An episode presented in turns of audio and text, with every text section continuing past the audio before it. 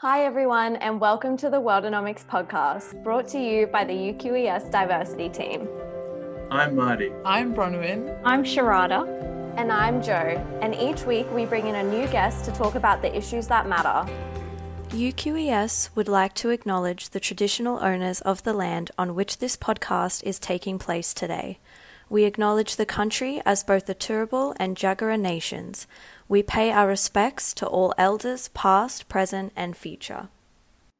Hi, everyone. I'm Francisco, and this is the second part of our interview with Thomas Killey. Well, I think your travels at a certain point got to an end and you came back to Australia, right? Mm. Was Renew Fest your first project and when you arrived? No, no, no. I one of maybe one of the first. Yeah, I can't I can't remember exactly where that fits in. I've been involved for about four or five years. It's a sustainability focused festival, sort of somewhere between a, a sustainability expo and a TED Talks festival. So we have a lot of panels and discussion topics, but in, in a sort of festival context. So big tents and lots of stuff going on. Yes, it's a re- it's a really awesome festival. But they had identified the economics as one of the the key streams that they wanted to focus on. So it's energy, biodiversity, humanity renewal, economics, food production, and seeing that these are the core themes that we need to advance on. Yeah, and then so I sort of put my hand up and said, oh, I can help pull together an economics program. I've got some awareness of the, the characters in the space. So I came on board as a sort of the economics program coordinator one year, and then from there next, the year after that became I guess you call program coordinator. So sort of looking at all those streams. And then we, we moved to sort of make it more interdisciplinary. So we had initially it was like the economics program, it was just economics, but it was like, no, let, let's get the economists in with the farmers and get them in with the people in mental health frontline and get them all talking because it's all kind of the same issues that we're looking at. Like it's such a multifaceted crisis that we're in right now, but it's all pushing at the same fronts. And, you know, the systems are showing up in different fields, but it all you can find these common causes in it all. So we sort of moved to a, a, more interdisciplinary focus, which has been really juicy. So we also saw that you worked at the Centre for Conservation Geography for a mm. little bit. So what kind of research does the Centre for Conservation Geography do, and kind of how does an economist contribute to that? Yeah, so the Centre for Conservation Geography is a great little NGO and it aims to provide research to support progressive conservation uh, efforts in, around marine areas and marine life, particularly sort of marine protected areas and that sort of thing, helping create those. And then I was brought in to sort of build some economic arguments. So we were like a question like if you created a protected no fish zone in a particular area, what impact does that have on the fishing industry in that area, but also then the tourism industry, those kind of things. So trying to sort of put a number on that. We tried to estimate the the value of the scuba dive industry in Australia. There was no figures on that, but we knew that there's a lot of people doing scuba diving. We know that there's a lot of value in it, but it's not being captured in in the sort of the trying to measure the economic benefits of a marine protected area. So we're trying to add some nuance to that. So as an economist, you're trying to just put some numbers on these stories for like, this is what we think this is worth. Um, this is a, why we think it should be protected, that sort of thing. So kind of telling that story, finding a way to build that argument. That was really creative work actually, because the data is just not there. So trying to estimate the value of the scuba dive industry there's no real data there. So it's like, so how, okay, how can we build this up? Like, what can we take scuba sales data? Can we try and find some data from that and then try scale it up? Like, okay, we, we know this one scuba shop in, in Sydney sells this much. Is there some reasonable assumptions that we could make that we could scale that up to something like a national number? Or what would be a reasonable range for, like, if we did scale that up, like, how much certainty do we have about that? What's a reasonable range we could put on that? So this is quite creative thinking, interesting work. I guess moving to present day things after what sounds like an like an amazing and like genuinely exciting career from uh, since uni. You are the principal at Integrity Economics, based in northern New South Wales. Are you able to tell us a bit about how your launch into Integrity Economics and the work you do with them. Yeah, Integrity Economics is sort of the name for my own brand. And so I don't have to hustle for work right now because I've got a steady stream of clients who, who just need the work on a regular basis. But back when I was hustling for work, you know, putting myself out there, then that was the, sort of the, the brand face for me, if that makes sense, because it just sounds better than, hey, it's me. I've got an organization here. So, yeah, it's a bit of branding, really. It was a way to sort of put myself out there, so showcase the kind of work that I did and was wanting to do. And also, at that time, I was involved in an eco village project. And we were trying to develop the business case for that and trying to sell the benefits of the eco village concept and so I was doing some modeling around that and then, yeah, presenting that through integrity economics and saying, like, this is the numbers that I'm coming up with. This is my website. Come talk to me if you want to explore these numbers, understand more where they're coming from. So that was sort of the drive behind that. But I'm kind of in a lucky situation now where that's sort of settled down. I've got the regular clients. And if I need more work, I kind of just hit them up and they've got people who need work like that. My client the other day said to me, says, look, I've got as much work as you want. So just let me know. So yeah, that's, sure. that's, that's pretty sweet. And now back to comedian versus economist. You already said that before you get in contact with Alec and Bryce, Adam and you did a few episodes, right? How did it work and how was the decision of teaming up with them to launch comedian versus economist?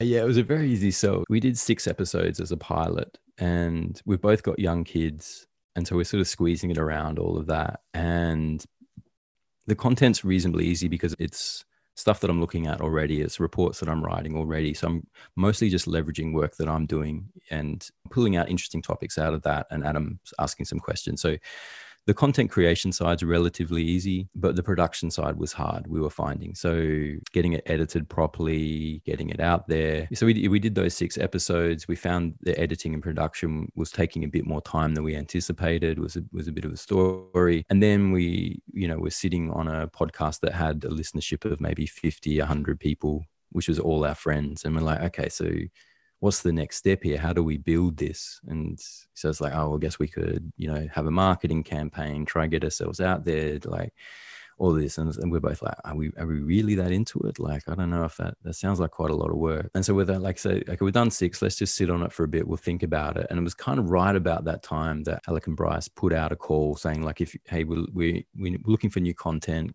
You've got any ideas, hit us up. And so we sent that to them and they listened to it and they loved it and they're like oh this is great. Yeah really want to get behind it if you guys want to share with it. And said look what we can do you guys do the content and we'll do all the production and the marketing. And we're like ah oh, sold. Like that's great. That's all the stuff that we don't want to do. And so we've got a yeah there's a the head of production there sasha is amazing. So we just send her the raw files. We'll often just stop in the middle and go oh sorry sasha we muffed that up. And we, we just go back and start again and so we don't we don't even we don't even touch it. So we just record it send it to sasha. She does an amazing job whips it into shape and the equity mates guys pump it out. So from our perspective as puppers with busy lives already it's super awesome. Like i don't think we would be able to do it without equity mates for sure.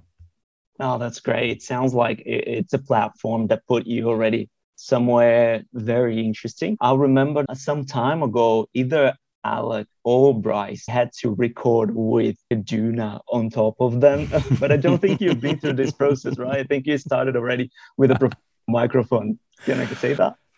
Yeah, maybe. I mean, I'm I'm using a Yeti Blue, which is I think it's two hundred dollars. My brother uses a Rode. Yeah, but this this Yeti Blue, I I love it. It's great. It's super portable. It sounds good. But sometimes I'm I'm not. I'm never under a doona, but I was last night. I was out on the street because it was too noisy in the house. There was some the things going on. So, yeah, I know we sound professional, but yeah, we're still amateurs. Oh, you definitely sound professional. You, I would recommend the microphone you have. And how is it working with your your brother? Because like you guys were already planning to work together. Have you always been close, or it was something that popped up later in life. It's actually the best thing about it because we've both got young kids now under under five, and we just weren't talking to each other. He's in Adelaide, I'm in Mullumbimby, sort of near Byron Bay. And so, you know, we, would try to catch up and we'd try to go over and see each other sort of kind of semi regularly, but you just don't really spend that much time together because you're just consumed by life. And so it's been really great to have this project to sort of have this excuse to catch up once a week because he's a really funny guy. Like I love talking with him, and he's always cracked me up. You know, and and not many people do. So I really love, yeah, having that chat with him, and yeah, and it's great to sort of see where his career has sort of gone in that sense. Like he, his story is really interesting. So he dropped out of year eleven in high school and got a job at the Apple store like in 1996 it would have been or something so before apple was really a thing set himself up as an apple expert which then went into this whole story and now he's got this whole career around sort of identity management and in the it space. So yeah he's done really well. But yeah and he had a stand-up comedy gig. So it was kind of funny like we both i was an economist who did poetry on the side and he was an it guy who did comedy on the side. And so yeah, comedian versus economist kind of pulls all four of those things together somehow and and makes it a thing. But yeah, so it's nice. We never would have planned it, but yeah, we're really happy that we're we're in it now. We definitely can see the chemistry listening to to the podcast. It's great. Um, yeah, so we're just getting to the end of our questions. So I think each of us kind of have specific questions, probably more tailored to people in uni, kind of just like your advice. Um, so, what is something that you kind of wish you knew before entering into the workforce? I wish that I had some idea of what nine to five work was like. Like, I, I was totally blindsided by that when I started work. That, you know, like when I was at university, well, I was a night owl, so I think a lot of people would relate to this. But were, I'd study late. I would do most of my study between ten and two in the morning, and then the mornings were always pretty slow and cramming as well. That's the other thing. Like, so I, I'd have a busy social life leading up through most of the semester, and then just go really, really hard. I would not drink coffee all semester just so that when exams hit, I could just hit the coffee and it would have maximum impact and I'd just go super hard. That approach doesn't work in the workforce. Like just being on deck at nine o'clock in the morning was just such a struggle for me early on. I was falling asleep in meetings. Like it was just kind of embarrassing. So I kind of wish I had some like bit more experience of that before I hit the RBA, before I hit that first job straight out, that I had done something through that summer, just like get in the in the groove of having a nine to five steady job, getting up regular hours, because that gear shift was a real struggle for me. I find that so funny because I, I think that's backwards to what I do as someone who's a massive coffee drinker. And I come to exam time and the coffee sort of doesn't have its effectiveness, and I need to move on to other things like energy drinks. I, think, I know you said it wasn't advice, but I'm going to take it as advice. yeah, the nine till five does really like knock you off your feet.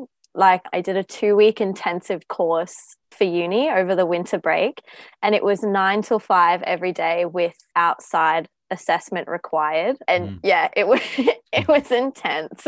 Yeah, In terms yeah. of sort of like economic subjects, what sort of tips do you have for students who are in economics now, like would you frame it around, say, econometrics or game theory, as you mentioned earlier, or is there mm. like a part, like a part of economics that you think might be more valuable than others, or just general interest? Yeah, I think it's good to follow your passions. I think I probably did more econometrics than I needed to, and I probably should have because I just wasn't really that suited to statistics and the modeling that so i didn't really love that i love I, I got into game theory and, and thinking about that that fitted me and uh, so I did probably more than I, sh- I needed to. And even then, when I got out into the world, the professors are going to hate me saying this, but a lot of it's computer based now. So you, you can kind of any monkey can drive it really at a certain level. Like if you if you want to sort of get into you know develop your own models and do academic work, and you really need to understand it. But uh, in an applied sense, I think you don't need all that much. So I, I think I think you definitely need to be numerate. I think that's really what you know gives you an advantage as an economist and allows you to step into different worlds. Is that you, that you can talk about growth rates and understand how what that means and and be able to compare growth rates and think about percentage changes and that sort of things. And that's not super complex, but it, if you can get quick with that, you get snappy with that, and kind of quickly see how that works then that really sets you up well, I think. So definitely pay attention to that side. Definitely get how statistics work. If there's one book I'd recommend, it's Daniel Kahneman's Thinking Fast and Slow you know that one. So Daniel Kahneman won the Nobel Prize a while back, but Thinking Fast and Slow is an amazing book, and it's just about how bad humans are about thinking about probability and statistics. And yeah, so that that's just a great life practice to be able to think about probability and understand, you know, the likelihood of winning the lottery or what one in a one in a hundred million actually means. Yeah, so so do that. But then I think yeah, then I think follow your interests, and there's a lot of ways that that can go. And I think like fundamentally as an economist, you're a storyteller. Like you're telling stories, and all of your characters are, are data and pieces of the economy. So, like the work that I do, ghostwriting, or even with comedian versus economist, it's all storytelling. And your strength as an economist is your ability to pull all these different moving pieces of the puzzle into a coherent narrative. And it's that narrative that sells. And so, even at the bank, even though, like, obviously with the ghostwriting and the content marketing stuff I do, it's all about the narrative. But even at the RBA, it's very much a narrative. It's like, you know, full time jobs are down this month. This means this, which is going to mean that and and it's that coherent sort of narrative that moves through that that allows you to is your strength is, is what you're selling to the market and so i think like so following that interest learning how the stories work being able to tell those stories get versed in, in telling those stories i think would will set you right so for the book if people paying attention they're thinking fast and slow definitely a big recommendation that's excellent I think that's it, Thomas. Thank you so much for being here for our interview. It was great. It's such a prolific career you have and so many things you do in life. We were really excited to have you here. Thank you so much. No, thanks for having me. Yeah, no, it's been, it's been great to connect. Like I, used, I was saying just before, like I organized a bunch of barbecues for the Economic Society back in the 90s. So it's great to see it's uh, kicking on and going from strength to strength. So yeah, well done, guys. Thank you so much. Thank you so much. It's been a pleasure. Thanks for listening to this week's episode. We'll see you next time.